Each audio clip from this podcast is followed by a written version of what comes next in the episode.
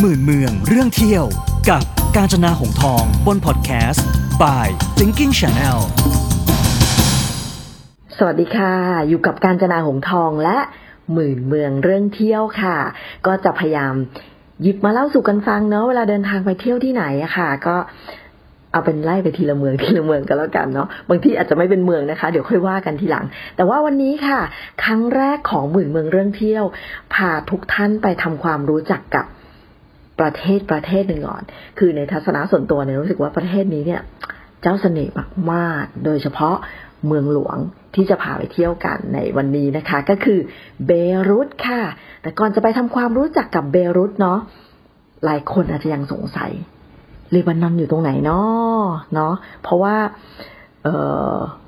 คือมันก็ ถ้าบางคนที่ไปเที่ยวพวกอะไรนะ ฝรั่งเศส อิตาลีอะโอเค คุ้นกับพวกยุโรปอะไรงั้นไปเนาะหรือบางคนก็ยังคุ้นกับญี่ปุ่นแถบจีนญี่ปุ่นอะไร เอ๊ะแล้วเลบานอนอยู่ตรงไหนเลบานอนอยู่ใกล้กับอะไร อยู่ใกล้กับซีเรีย อยู่ใกล้กับอิสราเอลนะคะ แล้วก็ติดกับทะเลเมดิเตอร์เรเนียนเนาะแล้วก็อย่างที่บอกไปก็คือมีกรุงเบรุตค่ะเป็นเมืองหลวง แล้วก็เป็นเมืองที่ก็คือใหญ่สุด แต่ว่าน่าสนใจประเทศนี้ เนื่องจากมีเมืองเก่าแก่ที่สุดในโลกเต็มไปหมดเลยค่ะ มีเมืองที่จำได้ว่ามีเมืองหนึ่งเจ็ดแปดเจ็ดพันปีแปดพันปีเรียกได้ว่า ถ้ามีการจัดอันดับท็อป 10 ของเมืองที่เก่าแก่ที่สุดในโลกมา จะต้องมีชื่อของเมืองในเลบานอนเนี่ยติดอยู่สองสามชื่อแน่นอน เพราะว่าเก่าแก่มากๆนะคะก็เรียกว่า เราใช้คำว่าอยู่ในแถบตะวันออกกลางก็ได้เนาะนะเขาก็คนที่นี่เขาก็พูดภาษาอาหรับิก เป็นภาษาราชการแต่เดินไปตามถนนท้องถนนเลยนะ บนตามถนนนนทาง คนที่นี่พูดภาษาอังกฤษ ได้คล่องมากพูดภาษาฝรั่งเศสได้คล่องมาก เพราะว่าฝรั่งเศสเคยปกครองที่นี่ ดังนั้นเนี่ย เรื่องผสมภาษาสบายเลย เขาคือเรียกได้ว่าเด็กโตมาเนี่ย พูดได้สามภาษาเลย อาหรับิกฝรั่งเศสอังกฤษเลย คนเยอะไหม คนไม่เยอะค่ะ ประชากรประเทศนี้ต้องบอกว่าถ้าเป็นคนเลบานอนที่อาศัยอยู่ในเลบานอนก็จะมีประมาณหกเจ็ดล้านคน แต่แต่ก็คือว่าส่วนแต่ว่า หลายท่านที่เดินทางมีโอกาสเดินทางไปท่องเที่ยวในต่างประเทศ เอ๊ะไปประเทศนั้นประเทศนี้ก็เจอคนเลบานอนเต็มไปหมดเลย ไปแคนาดาก็เจอ ไปออเมริกาก็เจอ ไปอังกฤษก็เจอ เยอะแยะไปหมดยิ่งจำได้ว่าเคยไปบราซิลค่ะ ไปพวกอเมริกาใต้ คนเลบานอนไปอยู่เยอะมาก เขาบอกว่าคนที่มีเชื้อสายเลบานอนทั้งหมดเนี่ย อยู่ไปอยู่ในตามต่างประเทศเนี่ย ประมาณสิบ สี่สิบห้าล้านคน มากกว่าคนเลบานอนที่อาศัยอยู่ในเลบานอน เพราะช่วงที่มีสงครามในประเทศสงครามในประเทศเขาเองสงครามระหว่างคนมุสลิมคนคริสเนี่ย คนก็อพยพอยู่ข้างนอกเต็มไปหมดเลย ตอนนี้เนี่ยในประเทศก็จะเหลือประมาณหกเจ็ดล้านคนเท่านั้นเองนะคะซึ่ง ในหกเจ็ดล้านคนเนี่ย ก็จะเป็นคนเลบานอนเอง แล้วก็มีพวกปาเลสไตน์อพยพเข้ามาอยู่ มีคนซีเรียหนีภัยลี้ภัยเข้ามาอยู่นะคะก็แต่ว่าโดยรวมๆต้องพูดเลยว่านี่เป็นอีกประเทศหนึ่งที่ผู้คนมีความเป็นมิตรสูงมาก อลองเดินเซเซเข้าไปถามเลยว่าเอ๊ะตรงนี้อะไรยังไงเขาจะแบบว่ารีบช่วยเหลือเลยนะคะก็ถือว่าเป็นอีกประเทศหนึ่งที่น่าเที่ยวถึงที่บอกว่าเนี่ยเป็นประเทศที่แบบ เจ้าเสน่ห์มากๆอ่าแล้วก็คนเนี่ยพูดเลยว่าเขาแบ่งการนับถือศาสนาออกเป็นครึ่งครึ่งก็คือใกล้กันมากเลยระหว่างคนที่นับถือศาสนาคริสต์กับศาสนาอิสลามนะคะประมาณ ห้าสิบห้าสี่สิบห้าใกล้ๆกันเลย ใกล้ๆกันเลย ดังนั้นเนี่ย ที่นี่สำหรับเลบานอนจึงเป็นประเทศในตะวันออกกลางที่ถือว่ามีจำนวนประชากรของคนที่นับถือศาสนาคริสต์มากที่สุด เพราะอย่าลืมว่าถ้าเป็นประเทศในตะวันออกกลางเนี่ยส่วนใหญ่จะเป็นมุสลิมถูกไหมฮะก็จะนับถือศาสนาอิสลามไป แต่นี่คือประเทศในตะวันออกกลางที่คนมีคนนับถือศาสนาคริสต์มากที่สุด อ่าก็จะถือว่าน่าสนใจเห็นไหมคะ แล้วเดี๋ยวมันจะนำพามีสตอรี่มีเรื่องราวของออสงครามกลางเมืองอะไรกันเยอะแยะไปหมดเลย แต่ก่อนจะไปถึงตรงนั้นเอาอย่างนี้ก่อนค่ะ คนจะไปเที่ยวอย่างตอนที่จำได้ว่าเลบานอนเนี่ยเป็นประเทศที่แบบ เฝ้าเพียรพยายามมาก อยากจะไปเที่ยวมาหลายหลายปีมากละประเด็นประเด็นปัญหาคืออพอจะขอเป็น tourist visa เนี่ย มันจะเป็นปัญหาขึ้นมาทันที เพราะถ้าเราจะไปโดยคือประเทศอื่น ๆ เนี่ย ที่เขาไปเที่ยวเลบานอนเนี่ยเขาทำ visa on arrival ได้ คือไปถึงปุ๊บบินลงปุ๊บ on arrival เข้าเที่ยวเลย แต่ไม่ใช่สำหรับคนไทยค่ะสำหรับคนไทยคุณทำ on arrival ได้ ต่อเมื่อ ทำเป็น tourist visa ที่ต้องมีคนแปดคนขึ้นไป โอ้โห ตอนนั้นแย่เลย จะไปเกณฑ์พักพวกที่ไหน คือหาคนเที่ยวแบบรสนิยมเดียวกับเราก็ยากนะบางทีเนาะ ไปเที่ยวเลบานอนกันไหมอะถามคนนู้นคนนี้ ไม่มีใครไป ไม่ครบแปดสักที หาเท่าไหร่ก็ไม่ครบแปดก็คือมันต้องไปเกณฑ์ไว้ได้ครับเราถึงจะทำเป็นเป็นทัวริสต์วีซ่าที่ไปทำ on arrival ได้แต่ท้ายที่สุดค่ะ ตอนปี 2018 ความฝันก็เป็นจริงก็คือ ก็ไปเกณฑ์พวกแฟนๆรายการนี่แหละ ตอนนั้นก็แบบอ่ามีโอกาสพอดีมีโอกาสไปเที่ยวกับพวกแฟนๆรายการอยู่ทริปหนึ่งก็เขาก็ถามว่าเออยังมีประเทศไหนไหมอะที่คุณการชนะอยากไปแล้วยังไม่เคยไปสักที ตอนนั้นก็เลยบอกก็โพล่งออกไปอ๋อเลบานอนค่ะแล้วมันเนี่ยติดปัญหาอย่างเงี้ย ปรากฏว่าในบัสนั้นทุกคนบอกอะไปสิไปสิไปสิท้ายสุดเกินแปดค่ะ ไปครั้งแรกก็เลย ไปซะยี่สิบกว่าคนเลย ก็เลย ได้ทำวีซ่า on arrival ไม่ต้องส่งเล่มไปทำแต่สำหรับคนที่จะไปเที่ยวเดี่ยวๆเนาะที่แบบเอ้ยไม่ต้องฉันไม่ได้ไม่ได้แบบฉันมีเวลาเยอะ ฉันไม่ได้แบบไม่ต้องทำ on arrival ก็ได้ ต้องส่งเล่มไปทำในสถานทูตเลบานอนที่อยู่ใกล้กับไทยมากที่สุดซึ่ง ณตอนนี้ก็น่าจะเป็นที่นิวเดลีค่ะ ประเทศอินเดีย ซึ่งแน่นอนเอกสารนี้ต้องเตรียมพร้อมเลย หนังสือเดินทางตัวจริง สำเนาแบบฟอร์มการขอวีซ่า รูปถ่ายสีจดหมายด้วยนะ เป็นจดหมายว่าเราจะไปเที่ยวนี่อะไรยังไงคือเหมือนบอกกล่าวให้รู้ซะหน่อย เอกสารจองตั๋วเครื่องบิน จองที่พักอะไรอย่างเงี้ยค่ะก็หรือจะให้เป็นพวก คนที่บริษัททัวร์ในเลบานอนเนี่ยเขาเขาทำวีซ่าให้ก็ได้ อ่า แล้วก็ ก็จะใช้วิธีนี้ได้เหมือนกัน ก็ลองดูนะคะ ใครที่อยากไปเดี่ยวๆเนาะไม่ชอบไปกับทัวร์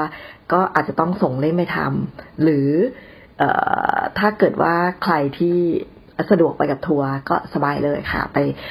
ไปบินไปถึงปุ๊บ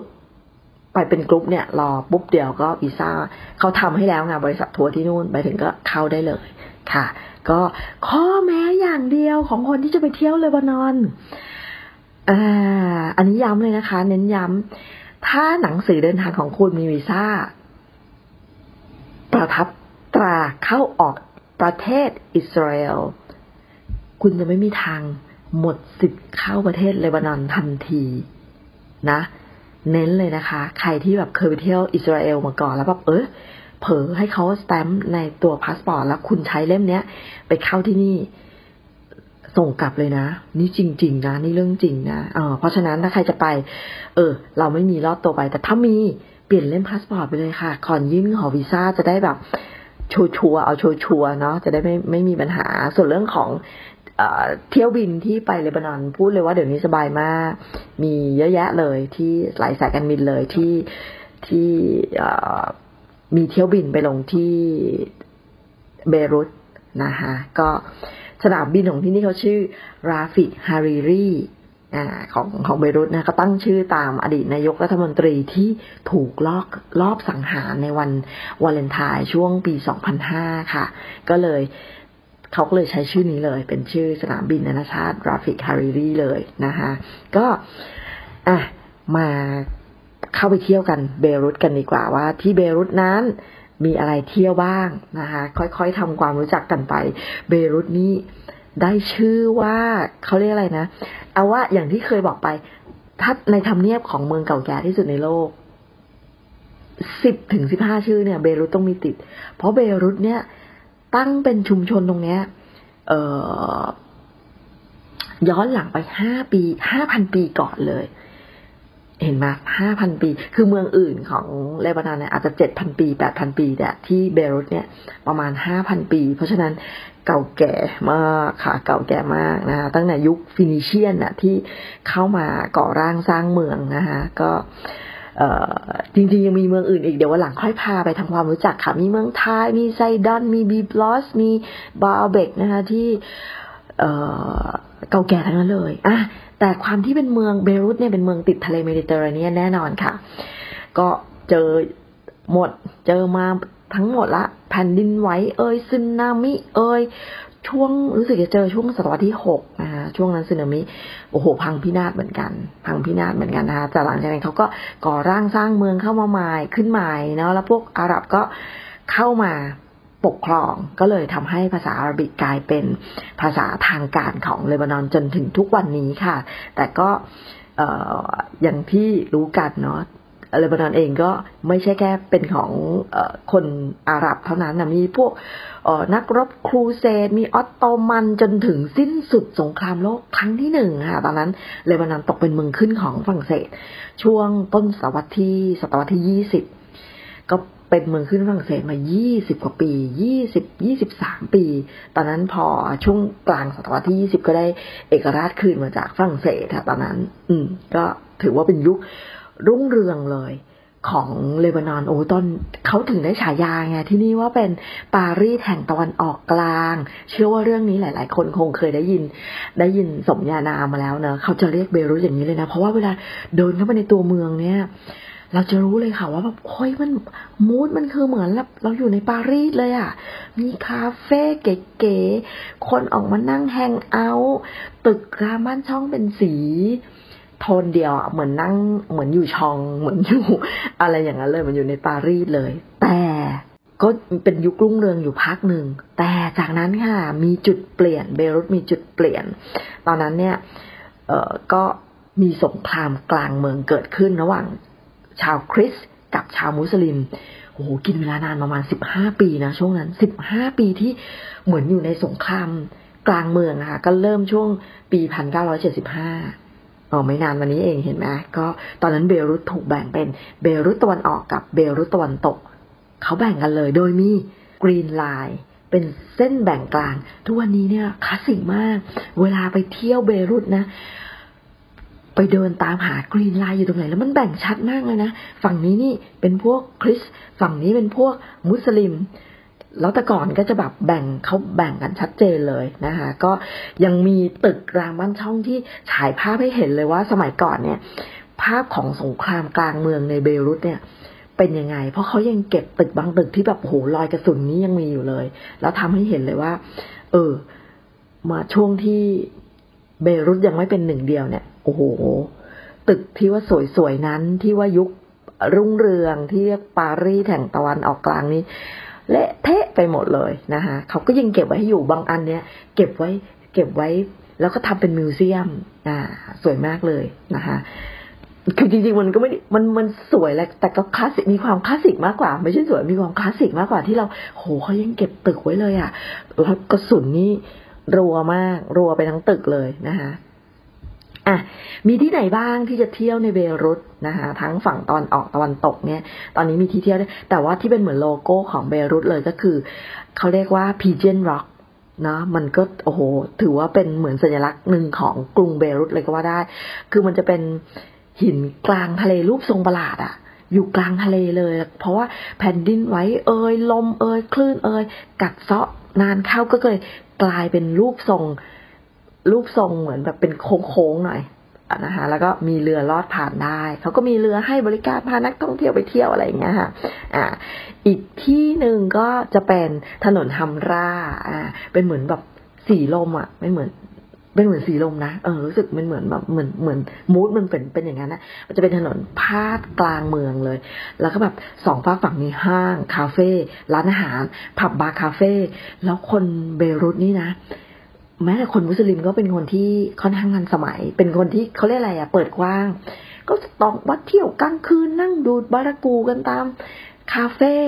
เอ่อพวกคนคริสนี่ไม่ต้องพูดถึงโอ้โห ออกมาปาร์ตี้กันแบบว่าสนุกสนานมากนะคะก็ถือว่าเอ่อเป็นประเทศในตะวันออกกลางที่หลายคนพูดเป็นเสียงเดียวกันว่าไม่เหมือนอยู่ในตะวันออกกลาง คือเขาโอเพนมากๆเขาเปิดกว้างมาก ๆ ที่จะแบบทั้งคน คนคริสต์คนอิสลามเลยนะคะฮัมราถือว่าเป็นแบบถนนสายที่แบบเออมีชีวิตชีวาที่สุดเส้นหนึ่งถ้าใครไปนะ ไม่ได้พักแถวฮัมรานะ ต้องไปเที่ยวแถวฮัมราแล้วจะรู้เลยว่าคึกคักมากอะอีกจุดหนึ่งค่ะ เป็นเหมือนท่าจอด เรือยอทเนาะก็คือเซตูนาเบย์ตรงนี้ค่ะพับบาร์คาเฟ่เหมือนกันแถวนี้ร้านอาหารดีๆ ชิคๆเก๋ๆคนเบรุตเย็นๆนี่มานั่งพักผ่อน พาลูกหลานมาเอ่อนั่งชิลกินอาหารอะไรอย่างเงี้ยค่ะ แต่ถ้าเป็นเรานะที่ที่ต้องไปเลยแบบอยู่ในหมวดจำเป็นต้องไปเลย พิพิธภัณฑ์เบรุต Amazing มาก ของที่คือความที่พอมันเป็นประเทศที่แบบเก่าแก่ไงของนี้ไม่ต้องพูดถึงของนี้ตะลึงตะลึงทึ่งคือแล้วเขาอะเหมือนกับแบบก่อนจะเข้ามิวเซียมเนี่ยเขาจะเกณฑ์ให้เราเข้าไปดูก่อนว่า โอ้โหกว่าเขาจะพวกนักโบราณคดีไปขุดค้นพบนะ แล้วมาขัดสีฉวีวันของแต่ละชิ้น เพื่อที่จะหยิบเข้ามาเอ่อ เขาเรียกอะไรอะมาจัดแต่งมาจัดวางห้องถับต่างๆ ในยุคต่างๆ มันน่าสนใจไปหมดเลยนะคะ ทั้งหมดนี้ต้องไปดูด้วยตาตัวเอง แล้วยังมีอีกเต็มเลยค่ะ มีมัสยิดที่ตั้งเคียงคู่กับโบสถ์เก่าแก่อะไรอย่างเงี้ยค่ะ คือมันสะท้อนภาพมันฉายภาพไปเห็นเลยว่า คนที่นี่ทุกวันนี้ คนคริสต์คนอิสลามอยู่ร่วมกัน ต่างศาสนาแต่อยู่ร่วมกันได้อย่างอย่างมีความสุขเลย ไม่ไม่ได้มีสงครามกลางเมืองเหมือนในอดีตอีกแล้วอะถือว่าเป็นเบรุตฉบับคร่าวๆก็แล้วกันนะคะ เดี๋ยววันหลังมีโอกาสจะมาเล่าให้ฟังอีกเพราะว่ามีโอกาสไปที่นี่ทุกปีเหมือนกันชอบค่ะ เดี๋ยวเอาไว้ว่าติดไว้ว่าจะมาเล่าให้ฟังถึงเมืองอื่น เช่นบีบลอสบาลเบกเมืองไทย เมืองไซดอนซึ่ง เก่าทั้งสิ้นเลยนะคะ วันนี้ขอบคุณสำหรับการติดตามครั้งแรกของหมื่นเมืองเรื่องเที่ยวค่ะ ลาไปก่อนค่ะ สวัสดีค่ะ หมื่นเมืองเรื่องเที่ยว กับกาญจนาหงทองบนพอดแคสต์ by Thinking Channel